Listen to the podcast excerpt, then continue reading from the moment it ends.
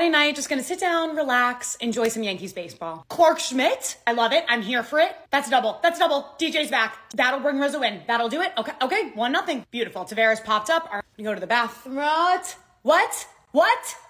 No.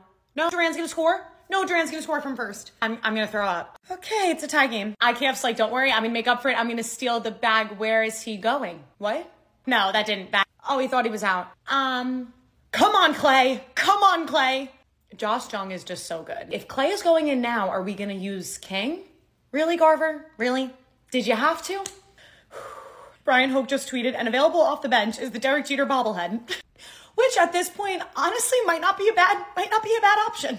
Okay, IKF single. He's just he's getting all of the action, all of the action today. Who's hitting for Trevi? Waldo?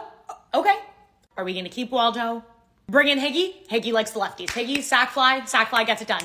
Higgy, chef's kiss. Tommy Kahnle, bring us home. Kahnle literally just said F on television. we can go to extras, we can go to extras. King is ready, Garcia's ready. That pitch is over the fence.